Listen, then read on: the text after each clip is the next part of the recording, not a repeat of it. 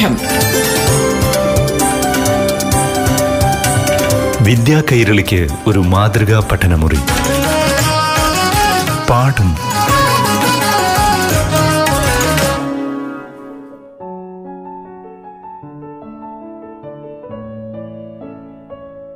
പ്രിയപ്പെട്ട കൂട്ടുകാരെ എല്ലാ പ്രിയ കൂട്ടുകാർക്കും പാഠം ക്ലാസ് മുറിയിലേക്ക് സ്വാഗതം. ഇന്ന് ഏഴാം ക്ലാസ്സിലെ സാമൂഹ്യശാസ്ത്ര വിഷയം കൂട്ടുകാർക്ക് മുന്നിൽ അവതരിപ്പിക്കുന്നത് Mannarkkad G M U P സ്കൂളിലെ അധ്യാപകനും ഹെഡ്മാസ്റ്ററുമായ കെ കെ വിനോദ് കുമാർ. പ്രിയമുള്ളവരെ പാഠം ക്ലാസ് മുറിയിലേക്ക് എല്ലാവർക്കും സ്വാഗതം. ഞാൻ വിനോദ് മാഷ്. ഇന്ന് ഏഴാം ക്ലാസ്സിലെ സാമൂഹ്യശാസ്ത്രം പാഠപുസ്തകത്തിലെ ഒൻപതാമത്തെ അധ്യായം ഒരു നുള്ളു ഉപ്പ് ഒരു സാമ്രാജ്യത്തെ ഉലയ്ക്കുന്നു എന്ന ഭാഗമാണ് എടുക്കുന്നത്. കേൾക്കൂ. നികുതി നിഷേധം ഉൾപ്പെടെയുള്ള സിവിൽ നിയമലംഘന പരിപാടി തുടങ്ങാനായിരുന്നു ഇന്ത്യൻ നാഷണൽ കോൺഗ്രസിന്റെ ലാഹോർ സമ്മേളനം തീരുമാനിച്ചത്. സമരത്തിന്റെ രൂപവും സമരം തുടങ്ങുന്ന തീയതിയും സ്ഥലവുമൊന്നും ആദ്യഘട്ടത്തിൽ തീരുമാനിച്ചിരുന്നില്ല. കോൺഗ്രസ് വർക്കിംഗ് കമ്മിറ്റി യോഗം ഇതെല്ലാം തീരുമാനിക്കാൻ ഗാന്ധിജിയെ ചുമതലപ്പെടുത്തി. നമ്മുടെ രാഷ്ട്രപിതാവ് ഗാന്ധിജി വൈസ്രോയി ഇർവിനു മുമ്പാകെ പതിനൊന്ന് ആവശ്യങ്ങൾ ഉന്നയിച്ചു. ഈ ആവശ്യങ്ങൾ അനുവദിച്ചില്ലെങ്കിൽ സിവിൽ നിയമലംഘനം തുടങ്ങുകയല്ലാതെ മറ്റു മാർഗമൊന്നും ഇല്ലെന്ന് ഗാന്ധിജി മുന്നറിയിപ്പ് നൽകി. ആ ആവശ്യങ്ങൾ ഇനി പറയുന്നവയായിരുന്നു ലഹരി പദാർത്ഥങ്ങൾ വേണ്ടെന്ന് വയ്ക്കുക ഉപ്പുനികുതി പിൻവലിക്കുക നികുതികൾ പകുതിയായി ചുരുക്കുക കൊലക്കുറ്റത്തിനു ശിക്ഷിക്കപ്പെട്ടവരൊഴികെ നാട് കടത്തപ്പെട്ടതോ ജയിലിൽ അടയ്ക്കപ്പെട്ടതോ ആയ എല്ലാ ഇന്ത്യക്കാരെയും വിട്ടയക്കുക. ഇന്ത്യൻ സമുദ്രതീരം ഇന്ത്യൻ കപ്പലുകൾക്ക് മാത്രം എന്ന നിയമം കൊണ്ടുവരിക. ആത്മരക്ഷാത്വം ആയുധം കൈവശം വയ്ക്കാനുള്ള അധികാരം ഇന്ത്യൻ ജനതയ്ക്കു നൽകുക. ഉദ്യോഗസ്ഥന്മാരുടെ വേതനം വർദ്ധിപ്പിക്കുക. ഈ ആവശ്യങ്ങൾ ആണ് ഗാന്ധിജി ഇർവിൻ പ്രഭുവിന് മുൻപിൽ ഉന്നയിച്ചത്. എന്നാൽ ഈ ആവശ്യങ്ങൾ പൂർണമായി നിരാകരിക്കുകയാണ് വൈസ്രോയ് ചെയ്തത്. ഈ സാഹചര്യത്തിലാണ് ഗാന്ധിജി ചരിത്രപ്രസിദ്ധമായ ഉപ്പു സത്യാഗ്രഹത്തിന് തുനിഞ്ഞത്. തിരഞ്ഞെടുക്കപ്പെട്ട എഴുപത്തിയെട്ട് അനുയായികളുമായി ഉപ്പു നിയമം ലംഘിക്കാൻ ദണ്ഡിയാത്രയിലേക്ക് ഗാന്ധിജി ഒരുങ്ങി. ദണ്ഡിയിലേക്ക് യാത്ര ആരംഭിക്കാൻ ഗാന്ധിജി തീരുമാനിച്ചത് തികച്ചും ഇന്ത്യ ചരിത്രത്തിൽ ഒരു സംഭവം തന്നെയായിരുന്നു. ഗുജറാത്തിലെ ഒരു കടലോര ഗ്രാമമാണ് ദണ്ഡി. സബർമതി ആശ്രമത്തിൽ നിന്നും ഇരുന്നൂറ്റി നാൽപ്പതിൽ പരം മൈൽ അകലെ കാംബെ ഉൾക്കടൽ തീരത്ത് ദണ്ഡിയാത്ര ആരംഭിക്കുന്നതിന് രണ്ട് ദിവസം മുമ്പ് തന്നെ സബർമതി ആശ്രമ പ്രാന്തം ജനനിബിഡമായി. വിദേശികളും സ്വദേശികളുമായി നിരവധി പത്ര റിപ്പോർട്ടർമാരും ഫോട്ടോഗ്രാഫർമാരും അവിടെ എത്തി.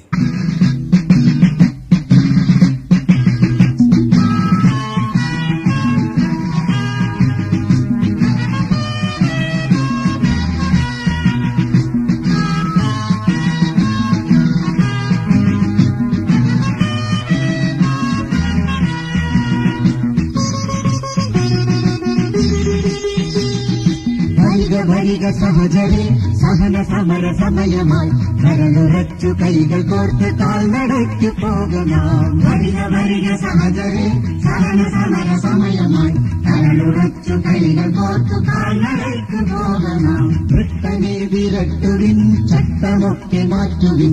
ദുഷ്ടനീതി ദുഷ്ടഭക്തിലൊട്ടുമേ നിലച്ചിടാം ദുഷ്ടനെ വിരട്ടുവിൻ ചട്ടമൊക്കെ മാറ്റുവിൻ. ദുഷ്ടനീതി ദുഷ്ടഭക്തിലൊട്ടുമേ നിലച്ചിടാം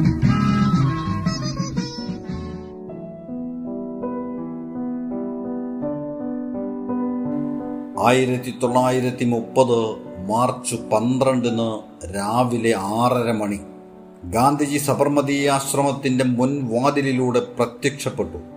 വലതുകൈയിൽ സന്തത സഹചാരിയായ ഒരു ഉണക്കക്കമ്പ്. ഇടങ്കയിൽ ഖാദി വസ്ത്രം കൊണ്ടുള്ള ഒരു കൊച്ചു ഭാണ്ഡം ഉടുവസ്ത്രമായി ഒരൊറ്റമുണ്ട്. അവിടെ തടിച്ചുകൂടിയവരോട് ഗാന്ധിജി യാത്രാമൊഴിയായി ഇങ്ങനെ പറഞ്ഞു ഒന്നുകിൽ ലക്ഷ്യം നേടി ഞാൻ തിരിച്ചു വരും. പരാജയപ്പെട്ടാൽ ഞാൻ എന്റെ ജഡം സമുദ്രത്തിന് സംഭാവന നൽകും. ഗാന്ധിജിയോടൊപ്പം ശുഭ്രഖാദി വസ്ത്രവും ഗാന്ധിത്തൊപ്പിയും കൊച്ചു ഭാണ്ഡങ്ങളുമായി സത്യാഗ്രഹികളും ദണ്ഡി ലക്ഷ്യമാക്കി നടന്നു. അക്കൂട്ടത്തിൽ മലയാളികളുണ്ടായിരുന്നു കേട്ടോ. ആരൊക്കെയാണെന്നറിയുമോ? ശ്രീകൃഷ്ണൻ നായർ ടൈറ്റസ് ശങ്കരൻ എഴുത്തച്ഛൻ രാഘവ പൊതുവാൾ എന്നിവരാണ് ഉപ്പു സത്യാഗ്രഹത്തിൽ ഗാന്ധിജിക്കൊപ്പം ഉണ്ടായിരുന്ന മലയാളികൾ. മുൻകൂട്ടി നിശ്ചയിച്ച വഴിയിലൂടെയായിരുന്നു യാത്ര. സർദാർ വല്ലഭായ് പട്ടേലും കുറച്ചു നേതാക്കളും ഗാന്ധിജിയുടെ ആഗമന വാർത്ത അറിയിച്ചുകൊണ്ട് ഇത്തിരി മുന്നേ യാത്ര തുടങ്ങിയിരുന്നു. അതു കാണാൻ വഴിയോരങ്ങളിൽ ജനങ്ങൾ തിരക്കുകൂട്ടി. തോരണങ്ങൾ തൂക്കിയും യാത്രാപദം ചമയിച്ചൊരുക്കിയും അവർ ആവേശപൂർവം ആ ജാഥയെ വരവേറ്റു. വഴിവെക്കിലുള്ള വീടുകളെ നെയ്ത്തിരിവിളക്കുകൾ കത്തിച്ചും. പൂജാതി കർമ്മങ്ങൾ നടത്തിയും സത്യാഗ്രഹികൾക്ക് വരവേൽപ്പൊരുക്കി. ഇരുപത്തിനാല് ദിവസത്തെ യാത്ര വേണ്ടി വന്നു സത്യാഗ്രഹികൾക്ക് ദണ്ഡിയിലെത്താൻ ഏപ്രിൽ അഞ്ചിന് പ്രഭാതമെത്തും മുമ്പ് ഗാന്ധിജിയും സംഘവും ദണ്ഡിയിലെത്തി. കാലത്ത് ആറിനാണ് ഉപ്പ് കുറുക്കി തുടങ്ങാൻ നിശ്ചയിച്ചിരുന്നത്. ഉപ്പു നിയമലംഘനം നടത്താനുള്ള ഒന്നാമത്തെ സത്യാഗ്രഹി നമ്മുടെ രാഷ്ട്രപിതാവ് തന്നെ. കർപ്പൂരത്തെരികൾ കണക്കി വെണ്മയാർന്ന ഒരു പിടി ഉപ്പ് വാരി കൈക്കുള്ളിൽ ഉയർത്തി പിടിച്ചുകൊണ്ട് ഗാന്ധിജി ഉദ്ഘോഷിച്ചു. അഹിംസാവ്രതക്കാരനായ സത്യാഗ്രഹിയുടെ കൈക്കുള്ളിലെ ഈ ഒരു പിടി ഉപ്പ് ഭാരതീയന്റെ സങ്കല്പത്താൽ ഈ നിമിഷം മുതൽ ശക്തിയുടെ പ്രതീകമായി മാറിയിരിക്കുന്നു. ഇത് ഒതുക്കി പിടിച്ചിരിക്കുന്ന മുഷ്ടി തല്ലി തകർത്തേക്കാം. എന്നിരിക്കലും ഇത് ഇന്ത്യക്കാരന്റെ കൈക്കുള്ളിലെ ഈ ഉപ്പ് അവൻ വിട്ടുകൊടുക്കില്ല. ഗാന്ധിജിയുടെ വാക്കുകൾ പാഴായില്ല. കൈക്കുള്ളിലെ ഉപ്പ് സംരക്ഷിക്കാൻ സത്യാഗ്രഹികൾ ശത്രുവിന് തച്ചുടയ്ക്കാൻ ശിരസ്സു കാട്ടിക്കൊടുത്തു. വെടിയുണ്ടയേൽക്കാൻ വിരുമാറ് കാട്ടിക്കൊടുത്തു. മർദ്ദനമേറ്റ് ബോധം നശിക്കുമ്പോഴും അവന്റെ കൈക്കകത്തെ ഉപ്പ് പാഴായി പോകാതിരിക്കാൻ കൈമടക്കി നെഞ്ചോടു ചേർത്തു പിടിച്ചു. കോൺഗ്രസിന്റെ നേതൃത്വത്തിൽ ഇന്ത്യയിൽ അങ്ങോളം ഇങ്ങോളം അന്നേ വരെ കേട്ടിട്ടില്ലാത്ത ഒരു പുതിയ യുദ്ധത്തിന്റെ കാഹളം മുഴങ്ങി. സമുദ്രതീരം പടക്കളമായി. സത്യാഗ്രഹികളുടെ രക്തത്തുള്ളികൾ വീണ് വെൺമണൽത്തരികൾ ചുവന്ന വൈഡൂര്യങ്ങളായി മാറി. സമുദ്രതീരത്തിന് പോലീസ് കാവൽ നിന്നു. ബോംബെ മുതൽ തെക്ക് കന്യാകുമാരി വരെയും അവിടെ നിന്ന് കിഴക്ക് കൽക്കത്ത വരെയുമുള്ള കടലോരങ്ങൾ കലാപഭൂമികളായി. അതിശക്തമായ ഒരു സമരം തന്നെയായിരുന്നു ഉപ്പു സത്യാഗ്രഹം. ഇന്ത്യ ഒട്ടാകെ നിയമലംഘന പ്രക്ഷോഭം വ്യാപിക്കാൻ ഇത് കാരണമാക്കി. അതിർത്തി ഗാന്ധി എന്നറിയപ്പെടുന്ന ഖാൻ അബ്ദുൽ ഗഫർ ഖാന്റെ നേതൃത്വത്തിലായിരുന്നു ഇന്ത്യയുടെ വടക്കു പടിഞ്ഞാറൻ പ്രദേശത്ത് സമരം നടന്നത്. സരോജിനി നായിഡുവിന്റെ നേതൃത്വത്തിൽ നിരവധി വനിതകളും സമരരംഗത്ത് സജീവമായിരുന്നു. കേരളത്തിൽ ഉപ്പു സത്യാഗ്രഹത്തിന്റെ പ്രചാരണങ്ങൾക്ക് നേതൃത്വം നൽകിയവരിൽ പ്രമുഖരായിരുന്നു കെ മാധവൻ നായരും ഈ മൊയ്തു മൗലവിയും കണ്ണൂർ ജില്ലയിലെ പയ്യന്നൂരും കോഴിക്കോടും ഉപ്പു സത്യാഗ്രഹത്തിന്റെ പ്രധാന കേന്ദ്രങ്ങളായിരുന്നു പയ്യന്നൂരിൽ കെ. കേളപ്പന്റെ നേതൃത്വത്തിലായിരുന്നു ഉപ്പു നിയമലംഘനം നടന്നത്. കോഴിക്കോട് കടൽപ്പുറത്ത് ഉപ്പു സത്യാഗ്രഹത്തിന് നേതൃത്വം നൽകിയ മുഹമ്മദ് അബ്ദുറഹിമാൻ പി. കൃഷ്ണപിള്ള എന്നിവർക്ക് പോലീസിന്റെ മർദ്ദനത്തിൽ പരുക്കേൽക്കുകയുണ്ടായി. ഉപ്പു സത്യാഗ്രഹം കേരളത്തിലെ ജനഹൃദയങ്ങളിൽ സ്വാതന്ത്ര്യ സമരാഗ്നി ആളിക്കത്തിച്ചു. ഉപ്പു സത്യാഗ്രഹത്തെ അമർച്ച ചെയ്യാൻ ബ്രിട്ടീഷ് ഗവൺമെന്റ് തീരുമാനിച്ചു. ഗാന്ധിജി ജവഹർലാൽ നെഹ്റു സുഭാഷ് ചന്ദ്രബോസ് തുടങ്ങിയ നേതാക്കൾ ഉൾപ്പെടെ ആയിരക്കണക്കിന് ആളുകളെ അവർ അറസ്റ്റ് ചെയ്തു. K Madhavan Nair T V Sundarayyar P Achuthan Kondottil Raman Menon K A Keraleeyan തുടങ്ങിയവരൊക്കെ അന്ന് ജാഥയിൽ കേരളത്തിൽ നിന്ന് കേരളത്തിലെ ജാഥയിൽ പങ്കെടുത്തവരാണ്. ദണ്ഡിയാത്രയുടെ ശൈലിയിലാണ് കേളപ്പൻ അന്ന് യാത്ര സംഘടിപ്പിച്ചത്. അവർക്ക് സ്വീകരണം നൽകാൻ വഴിനീളെ ആളുകൾ തടിച്ചുകൂടി. വരിക വരിക സഹചരി സഹന സമര സമയമായി എന്ന അംശിനാരായണപിള്ളയുടെ കവിത അന്ന് വലിയ ശക്തി തന്നെയാണ് പകർന്നത്. എത്ര നാളിൻ അടിമയായി കിടക്കണം എത്ര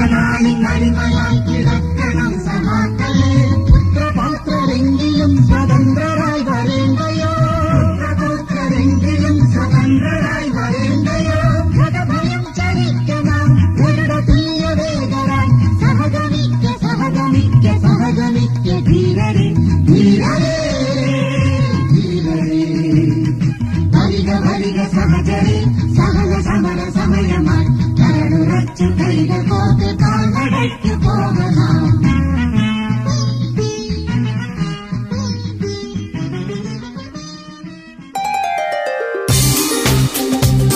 പാഠം. വിദ്യാ കൈരളിക്ക് ഒരു മാതൃകാ പഠനമുറി. പാഠം ഒരിടവേളയ്ക്ക് ശേഷം തുടരും.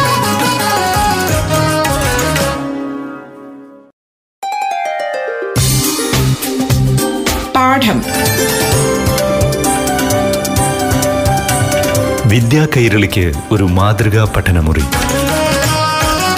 പാഠം തുടരുന്നു.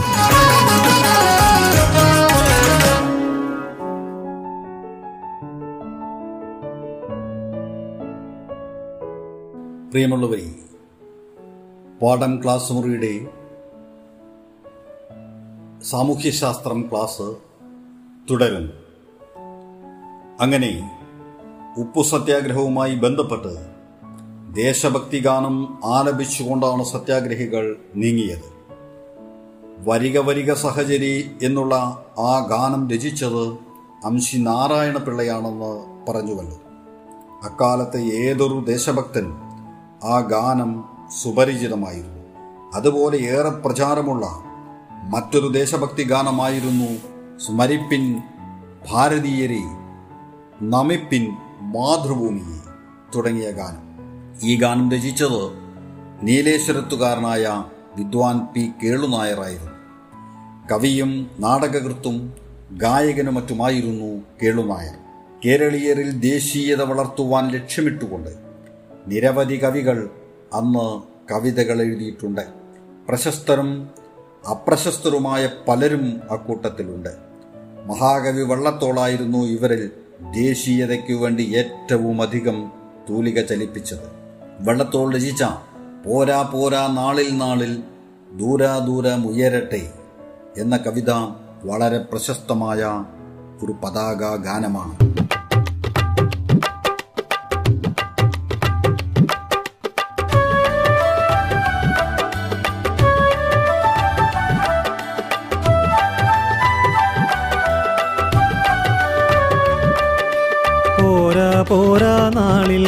നാളിൽ ദൂര ദൂരമുയരട്ടെ ഭാരതക്ഷ്മാദേവിയുടെ തൃപ്പതാകകൾ.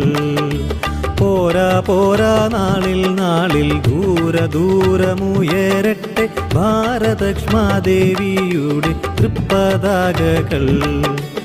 ആകാശ പൊയ്കയിൽ പുതുതാകുമലയിളകട്ടെ ലോകബന്ധുഗതിക്കുറ്റ മാർഗം കാട്ടട്ടെ.